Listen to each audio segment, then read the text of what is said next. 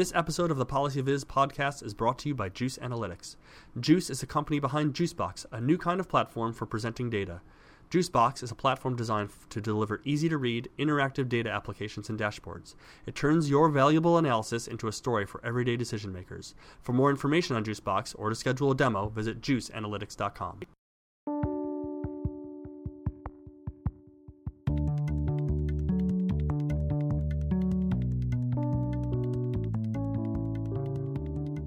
Welcome back to the PolicyViz podcast. I'm your host, Jon Schwabish. I'm here with Cole Nussbaumer Knaflic, author of the new book, Storytelling with Data, longtime blogger at the website of the same name.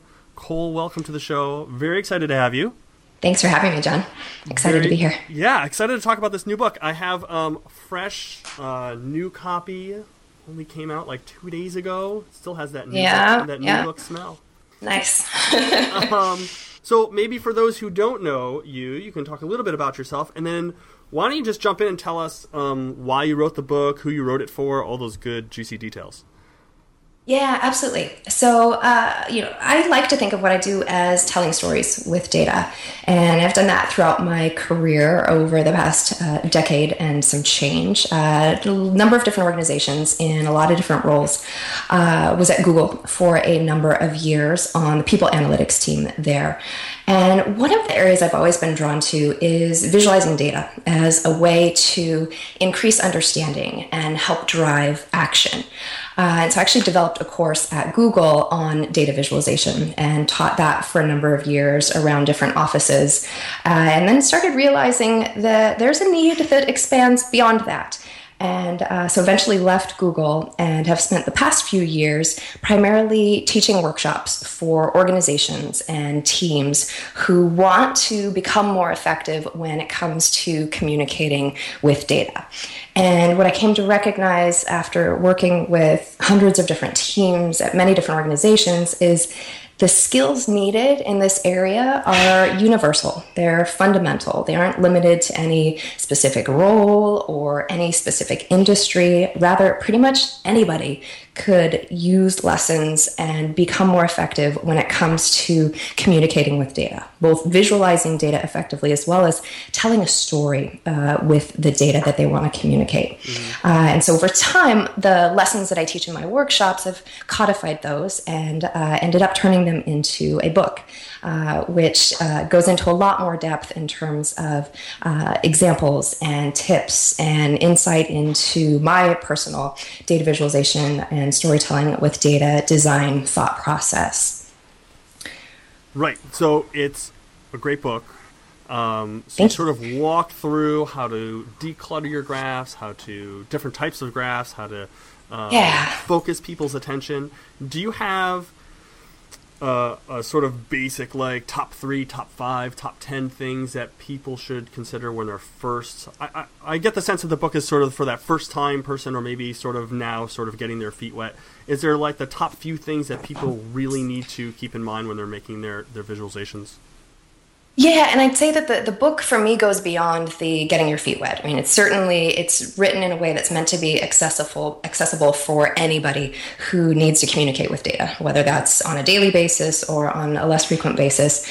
Um, but for me, the lessons really are fundamental, and they apply whether you're just starting out visualizing data or you know if you've been doing it for ten years. Um, uh, and because the lessons are really about thinking about your audience, and you know when when we're communicating with data, everything we're doing is for that audience. Mm-hmm. So a lot of the lessons are about keeping that audience in mind and designing with them in mind, really to put yourself in a situation uh, to be successful when it comes to communicating with data. Mm-hmm. Uh, so when it comes to specific lessons, uh, I think the number one thing, uh, you know, if I had to uh, really scale it down to uh, one or two, one would be being thoughtful and intentional when it comes to the use of color.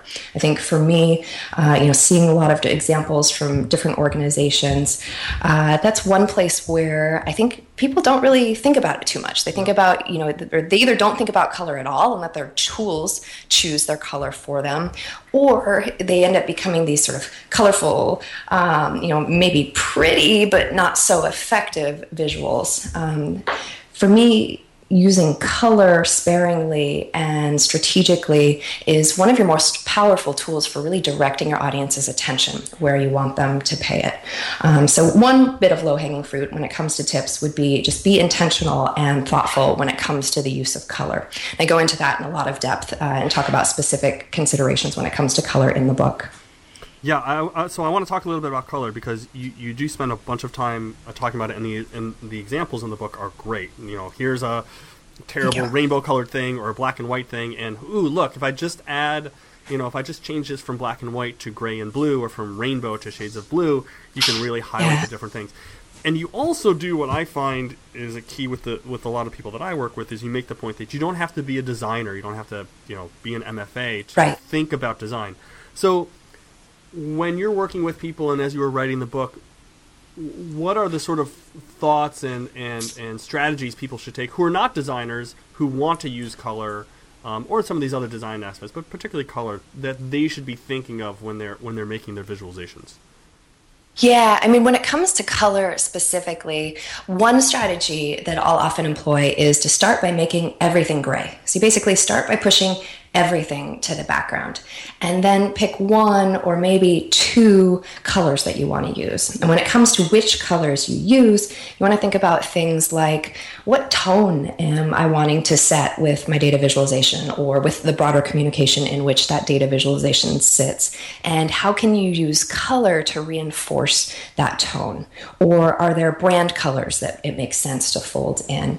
Uh, and then really only using color in those places where you want to draw attention or focus your audience's attention. I think when it comes to the field of design, there are a lot of concepts that we can borrow when it comes to designing for data visualization in particular. One of my favorite examples, and it's one that I talk about briefly in, in the book, is the OXO uh, kitchen gadgets. Mm-hmm. Um, right, these are things like vegetable peelers and garlic presses and spatulas. And if you lay them out on a counter, they're designed in such a way that makes you want to pick them up in the way that they're intended to be used. And we don't often give thought to things like that, right? Of actually how clever that is and how that really takes into account the needs of the user. And you want to think about how you can do something similar when it comes to visualizing data. So when it comes to visualizing data, we don't have tangible things we can do. It's all visual. So then you want to think about how can you leverage visual cues to make it really obvious to your audience how they should use that data, what they should look at uh, in in what order, um, and, and, so forth, and really keeping the audience or the user in mind and designing with them uh, in mind. Right, right. Um, the book also talks a, a lot about, in, in a, in, a, couple of different places, it talks a lot about um, changing the approach that an organization may have towards visualization or individuals in an organization who want to change the way their group or organization approaches visualization. So, can you talk a little bit about um, what organizations um, should or should not try when it comes to improving the way they, they present their data? Sure. I mean, I think broadly, you know, recognizing when there are good examples, uh, whether it's within the company or external to the organization, to say, you know, here's an effective example of visualizing data or telling a story with data and really promoting that sort of culture um, and working to spread the word within.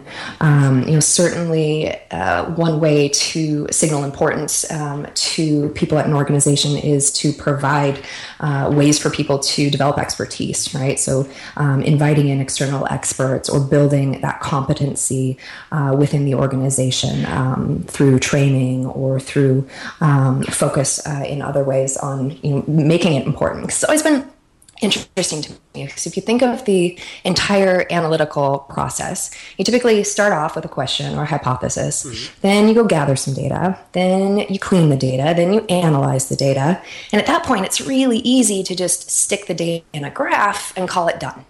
But that graph is the only part of the entire process that your audience ever sees. Yeah. So for me, that graph deter- it deserves at least as much attention as the rest of the process.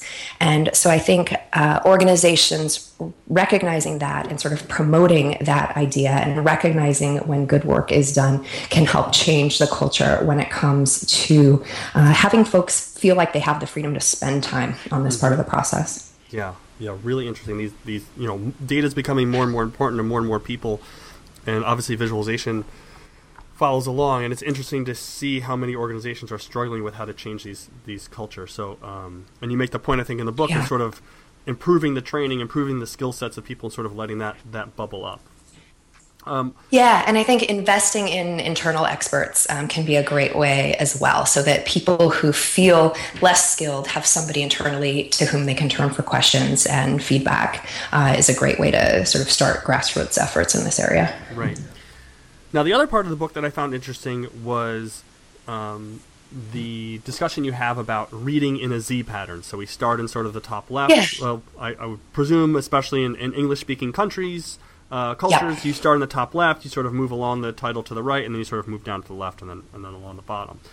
So you talk a lot about that, and you actually tell a story in here about showing one of the graphs to your husband and how he didn't start, you know, in the same place where you did in, in the visualization, yeah. which was a great part. So, how do you think about creating a visualization where people may not start in the exact place where you start or where you expect them to start, or maybe they don't you know maybe they're for whatever reason they're not reading in that Z pattern. How how do you sort of manage this yeah. idea that people aren't starting or going in a pattern in which you might expect?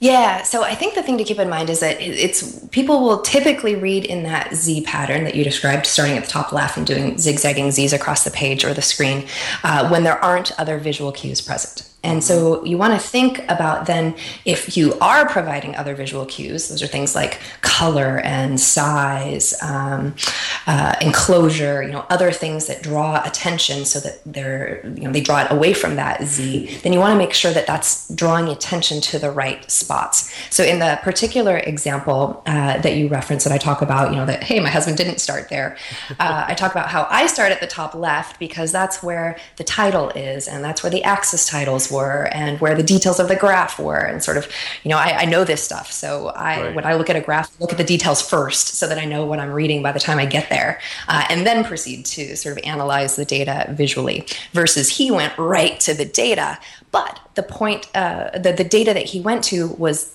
the important part of the data because that's what was highlighted. Right. Um, so I think in that instance, both ways work. Uh, and, and, the meta point is to be thoughtful about how your audience might look at your visual. And there's an awesome way to test that, which is close your eyes and then just look at your visual and notice where your eyes go first. And if you think that might change depending on the person, hand it to somebody else and have them do this exercise. Uh, because oftentimes where your eyes land first or where you know your colleagues eyes land first, that's where your audience's eyes will land first as well. So you just want to make sure that's where you want it to be. Yeah. No, I think that's I think that's uh, a great uh, piece of advice and strategy that, that everyone should use when they're when they're creating. Sort of turn your back to it and turn back around and see where you where mm-hmm. you um, mm-hmm. Okay, so we don't have a ton of time, but I want to hit um, maybe the biggest uh, um, question I have or discussion point, really, which is the whole ethos of the book, which is storytelling with data. Um, yes. Because as you are as you are well aware, being one of the leaders in the field, this this idea of stories and telling stories with data is uh, kicks up a lot of um, emotions um, yeah. from people. Um, and for me, you know, you, you sort of motivate the chapter on storytelling with the with the story of Little Red Riding Hood, and so when mm-hmm. I just said those four words, every listener just had a picture of a red cloak just appeared in, in everyone's mind and I I'm not sure that's the same. I get the same thing with with telling stories with data. Well, so that's what you want to try to tap into, right? That yeah. that immediate memory. So and the the pairing of the visual with the verbal, um, and and I think if we can figure out a way to take stories like Red Riding Hood and apply those concepts when it comes to our data, it helps us to make that data not just facts on a slide that are going to be forgotten, you know, the next hour or the next day, but something that can stick with our audience. Um, so for me, that means. Oh, go, go, ahead. go ahead. Go go ahead. Because I'm gonna. I was just gonna say, for me, Yeah, the, the things that you can take from stories like Red Riding Hood are the fact that there's a plot and twists yeah. and an ending. And right. I think absolutely we can leverage those components when it comes to telling stories with data as well, right? Where your plot becomes the context for your audience, sort of setting the stage for what they need to know to be in the right frame of mind to take in what you're going to give them. Right. And then the twists, what's interesting about the data and what it shows, right? How can you take them through, uh, you know, whether it's a character's journey or uh, a suite of characters uh, and how that plays out over time or over another construct. Uh, and then the ending, which for me is usually about the call to action and sort of sending your audience off ready to act or ready to do something with this new understanding that you've created through the story that you've told with data. Right. See, so for me, the challenge is, or, or, or my hang up maybe, is that when I'm told the story of, you know, Little Red Riding Hood, we'll just stick with that. It's Little Red Riding Hood, I can picture her, I picture the wolf, I picture uh, the woodsman, I picture the grandmother. Like, there's people involved. And, mm-hmm. you know, someone says, tell a story with your financial data line chart thing. I don't, I'm not sure I can get that same emotional connection. Is that i'm not sure that's the right way to think about i think then we have to think about how do you characterize how can you characterize the components of that you know financial analysis in your example? Or if we think about a specific example um, you know chapter 8 of the book i go through one example from start to finish leveraging all of the lessons discussed in the other chapters. Um, in that case the scenario is uh, you know you're introducing a product into this uh, competitive landscape and wanting to understand you know what does competitor pricing look like over time? What's influenced that? How should that influence how you price your product? And so i think in a scenario like that the characters become these other products in the competitive market. And then you can turn that into a story right? What happens over time? What's driving that? What are consumers doing? Why are they doing it? Uh, you can create points of tension and conflict and anticipation uh, that help you to uh, hold your audience's attention as you tell the story. Uh, you can introduce resolution, right, with the introduction of your product. And, and so you can play on a lot of those things that stories, in, in the uh, traditional sense of the word, incorporate.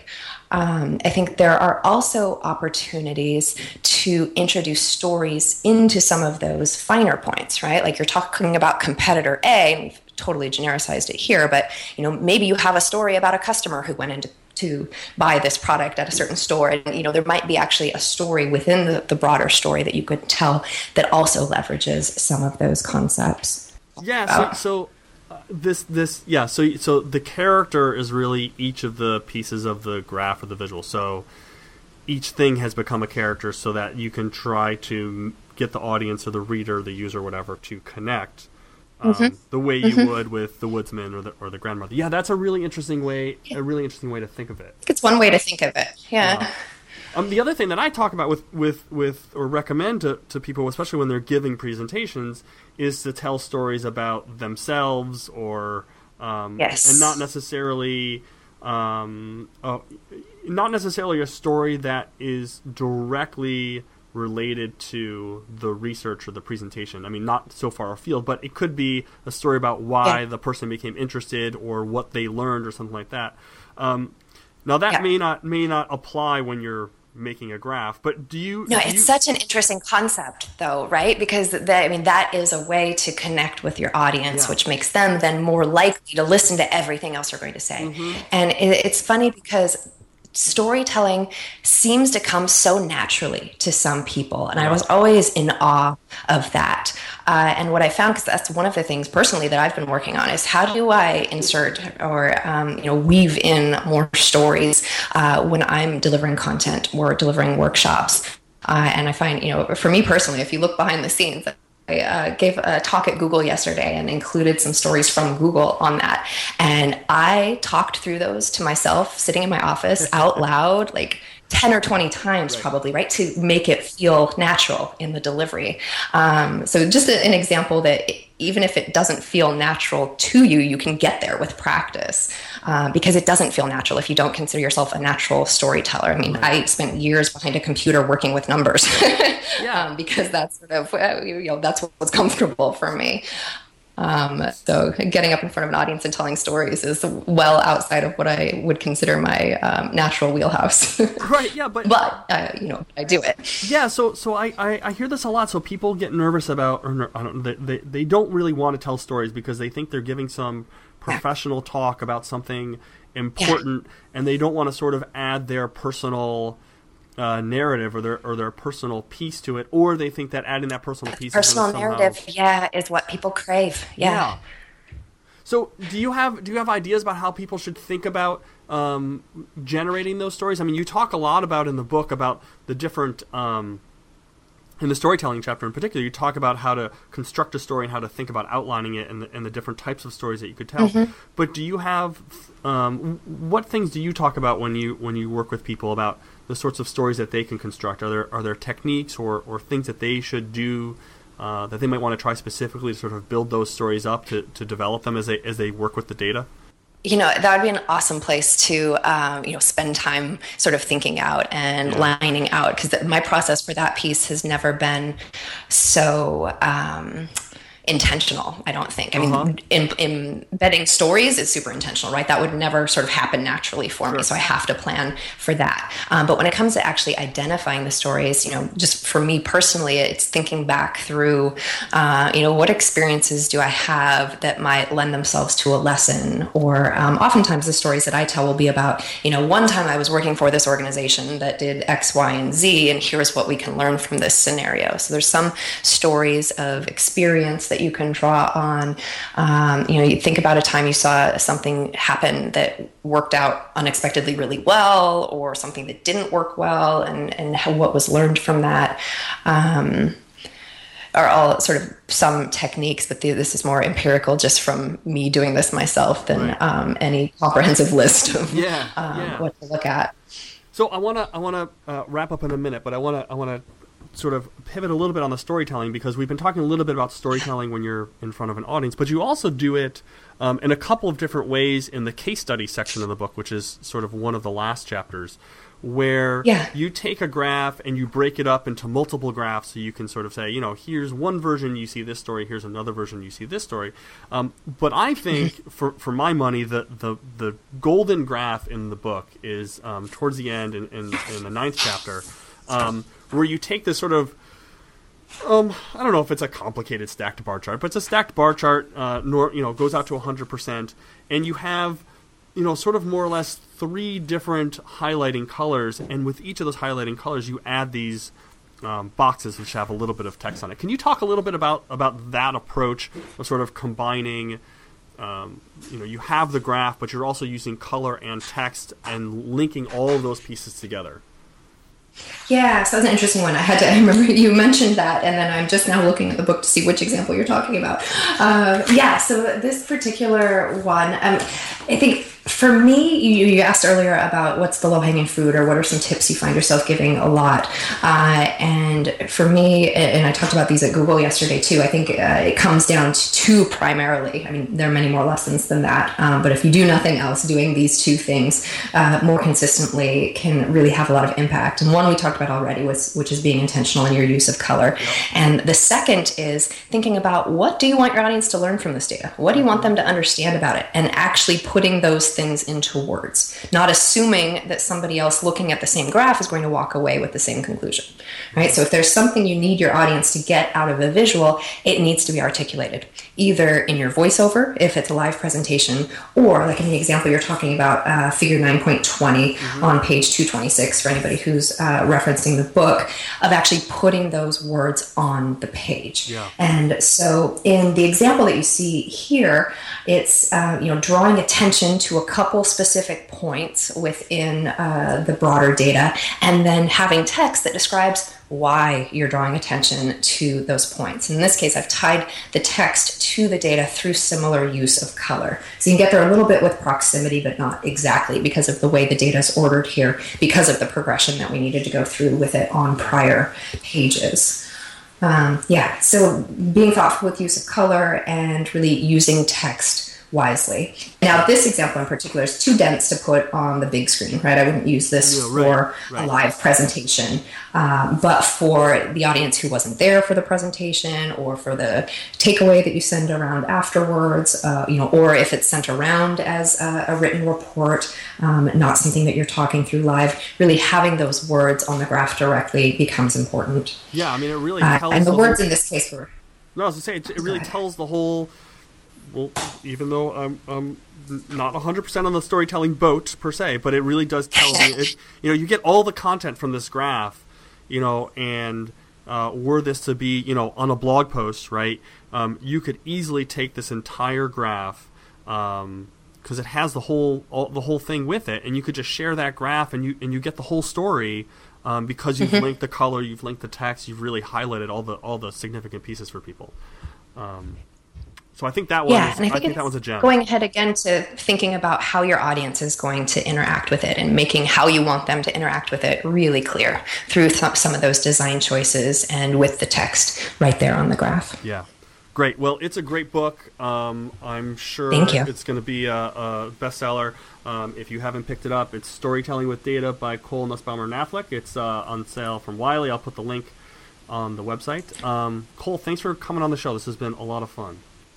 Thanks for having me, John. I love talking about this stuff, so uh, happy to come back anytime. Great. Well, um, we'll have you back then. Um, and thanks everyone for listening. I appreciate it. Uh, if you have questions or comments, please uh, shoot me a note on Twitter or on the website at policyviz.com. So until next time, uh, have a good one. Bye bye.